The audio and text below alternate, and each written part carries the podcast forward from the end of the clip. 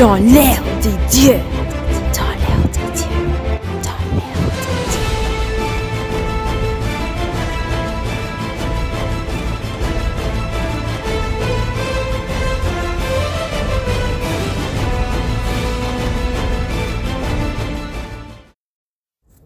La mythologie grecque est un sujet sans fin avec des milliers de mythes intéressants.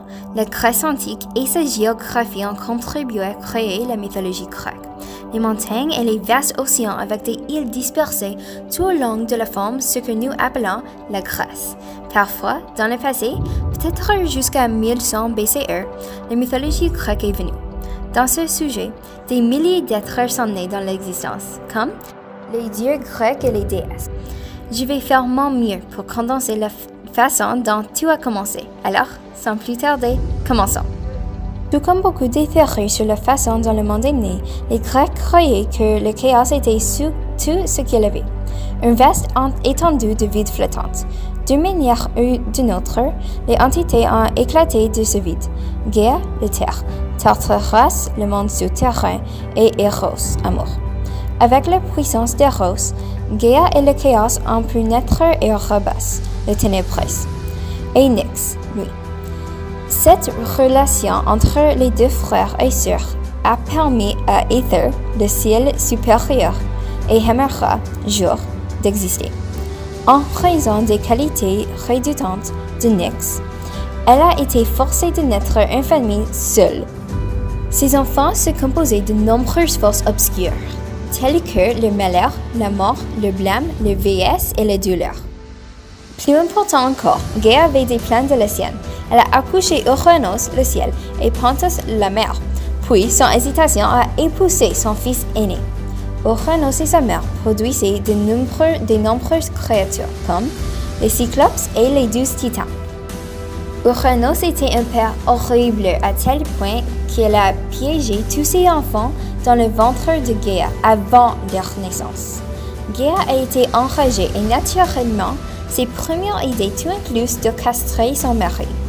Elle a fait un fossile qu'elle a offert aux titans, mais un seul d'entre eux a, essayé, a été assez courageux pour conquérir son père. Chronos était le plus jeune titan de tout, mais de loin le plus audacieux. Il a pris le fossile de sa mère et a échappé à sa prison à l'intérieur d'elle. Le plan était de distraire Uranos tandis que Chronos se faufilait derrière lui. Gaia, le, maître de distraction, a invité son mari naïf à un rendez-vous. Il était ravi. Il pensait qu'elle lui pardonnait. Il ne savait pas que son fils rampait en dessous de lui. Chronos a castré son père et a jeté ses organes génitaux dans l'océan. Je sais, c'est dégueu. De ce meurtre, le sang renversé produisait son propre ensemble d'enfants monstrueux. Mais, plus important encore, de la mousse de mer, créée à partir de l'éclaboussure des organes génitaux de Chronos, a émergé une belle déesse de la beauté, Aphrodite. Chronos n'était pas un meilleur dirigeant que son père. Il emprisonna ses enfants monstrueux dans les profondeurs de Tartaros et épousa sa sœur Rhea. Elle lui portait cinq enfants, chacun dévoré par leur père. Les parents de Chronos avaient prophétisé que l'un de ses enfants le renversait, tout comme il a fait à son père avant lui. Chronos essaya de son plus dur de dissimuler ses enfants, donc il retirerait, resterait au sommet. Rhea était si enragée qu'elle s'enfuit en Crète et y portait, portait son sixième enfant. Elle aussi a tracé contre son mari. Elle a caché son enfant avec les nymphes et a donné à Chronos une pierre enveloppée dans, dans des chiffons de langue à manger à la place. Il est tombé pour ses tours et a avalé la pierre. Quand l'enfant caché devint enfin lâche, il chercha l'aide de Métis Titanis. Son plan pour vaincre Chronos a parfaitement fonctionné. Le fils de Chronos s'est déguisé en le porteur qui servait du vin. Il a échangé le vin pour une autre substance identique qui aurait fait vomir les victimes pendant des siècles. Chronos vomit tous les cinq de ses enfants en tant que Dieu, en tant que Dieu et déesse. La prophétie que se. Son fils, Zeus, le renversa.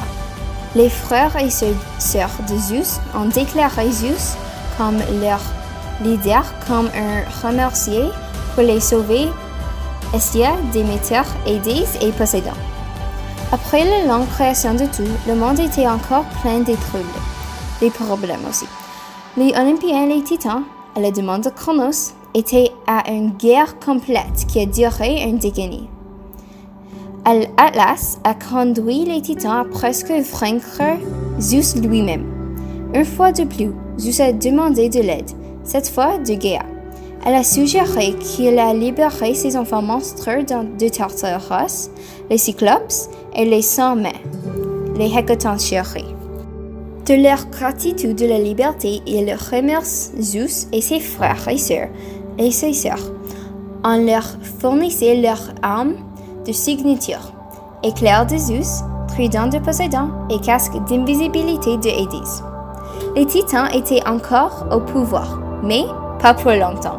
Les Hécatoncéries ont mis en place un piège pour les titans.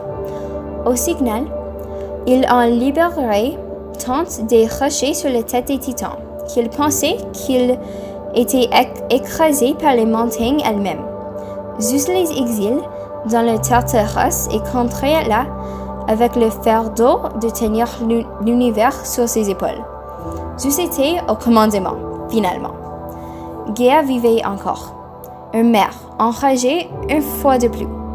Elle était furieuse contre Zeus pour avoir piégé ses enfants titans dans, l'horrible prison de Tartaros. Elle a fouetté son dernier enfant, Typhon, le monstre le plus redoutable de son temps, une fois qui a été craint pour tous les dieux, à l'exception de Zeus. Typhon n'était pas un match pour l'éclair de Zeus. L'impact l'a amené à être enterré sur le mont Etna. Certains chuchotements nous conduisent à croire qu'il est toujours en fuite, grognant sous son vocal, en attendant à sa chance de frapper à nouveau Zeus.